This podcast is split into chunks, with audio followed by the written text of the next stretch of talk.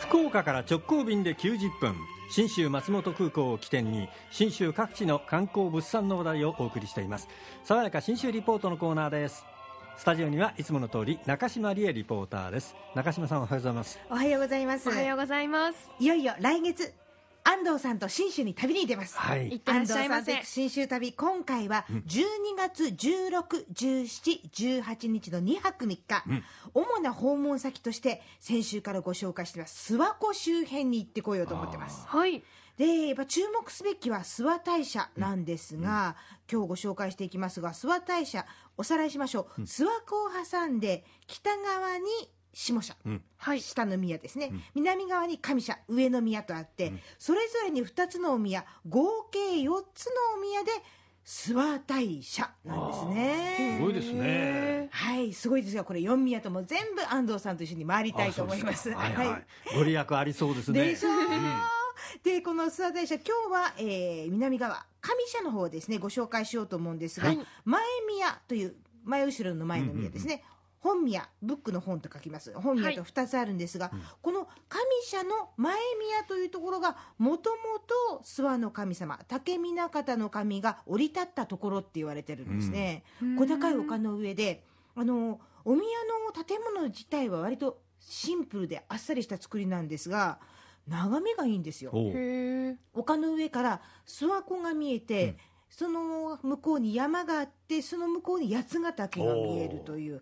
なるほど。神様が最初に降りた感じかなっていう気がする、うん。であっさりしてる作りなんですけれども、はい。毎年春に4月の15日かな御頭祭という大切なあのお祭りが必ずここで行われるというところなんですね、そしてそこから車で5分ほど走りますと本宮というところになるんですが、ここはね建物がかなり立派なんですよ、今ある、まあ、中心のその平殿と言われるか建物は、その江戸時代末期に作られたもので、二代目立川鷲郎富政っていう人が作ってるんですが、立川流の代表的建築物って言われてまして、すっごい彫刻が立派なんです。よ。へえ。その阿波穂とかですね、うずらとか、えー竜とか、もう細やかなこう建物の彫り物がありつつ、こういったものをこうあのあまり近くから見えなかったりするんで、遠くからこうやって見たら、ああ見えた見えた見えたって感じで眺めるんですが。それと同時に実はこの本宮には徳川家康が寄進した門というのがありましてですね、実は建物として江戸時代より前のもの残ってないんです。木は残ってるんですけどね、なぜかというと戦国時代に織田信長の軍勢がこの諏訪大社に火をかけて全部燃やせてるんですよ、もったいない。もったいないですよね、でもなぜかというと宿敵ともいえる武田家、うん。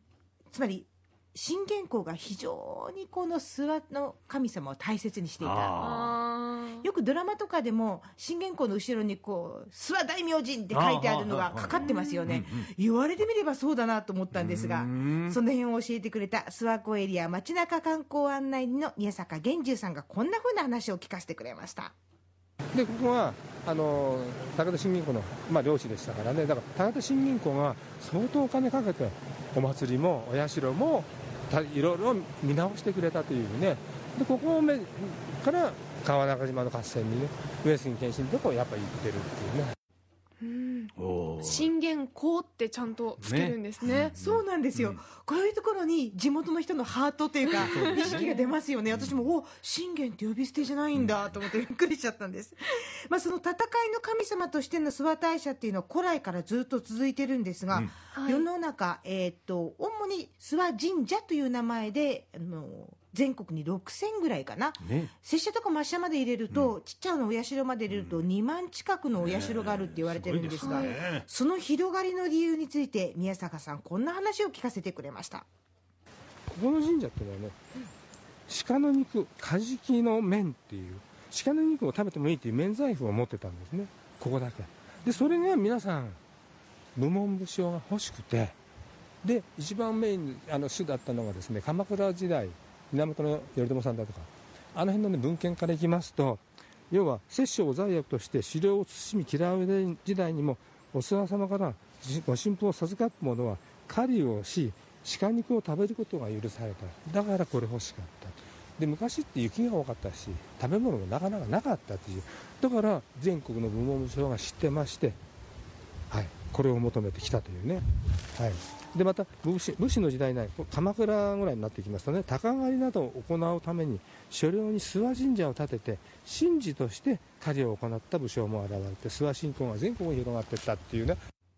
うおんー随分歴史があるんですね。ねえ。だからやっぱりその部門自分たちの武芸を磨くという意味と、食料確保と、うん。両方両方がこうはい。いう文化の後ろにあるんだっていうのがすごく面白くって、うん。その辺を掘りながら旅も楽しみたいと思います、うん。えー実際に旅もですね FDA 富士ドリームエアラインズの直行便でひとっ飛びして諏訪を満喫したいと思います、えーこの旅のことはですね、えー来週以降平日に一緒に旅を考えてくれます。西日本新聞旅行にお問い合わせいただきたいと思います。電話番号は092-711の5518になります旅の日程は12月16、17、18日2泊3日になりますのでぜひ安藤さんと一緒にうん。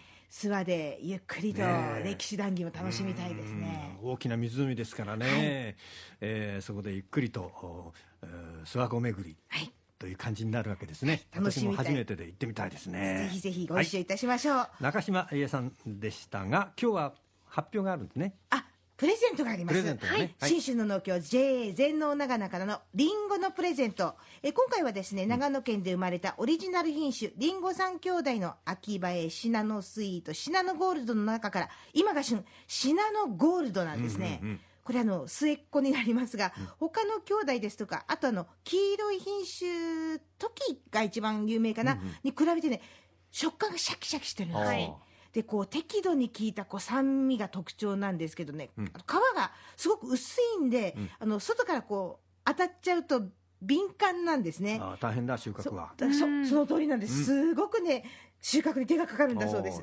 でもその反面皮ごとでも食べやすいですしこのりんごの持ってる皮の縁にある栄養素、うん。これを丸ごといただけるという。あそうなんです。よ今年のラジオ祭りで食べた3兄弟の中で私はゴールドが一番好きでしたね、このシナノゴールド1 0キロ5名の方にプレゼントいたします。お願いします。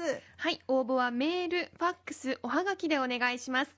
メールは don don アットマーク rkbr.jp ファックスは092-844の8844そしておはがきの方は郵便番号814の8585どんどこサタデーリンゴプレゼント係までお願いします。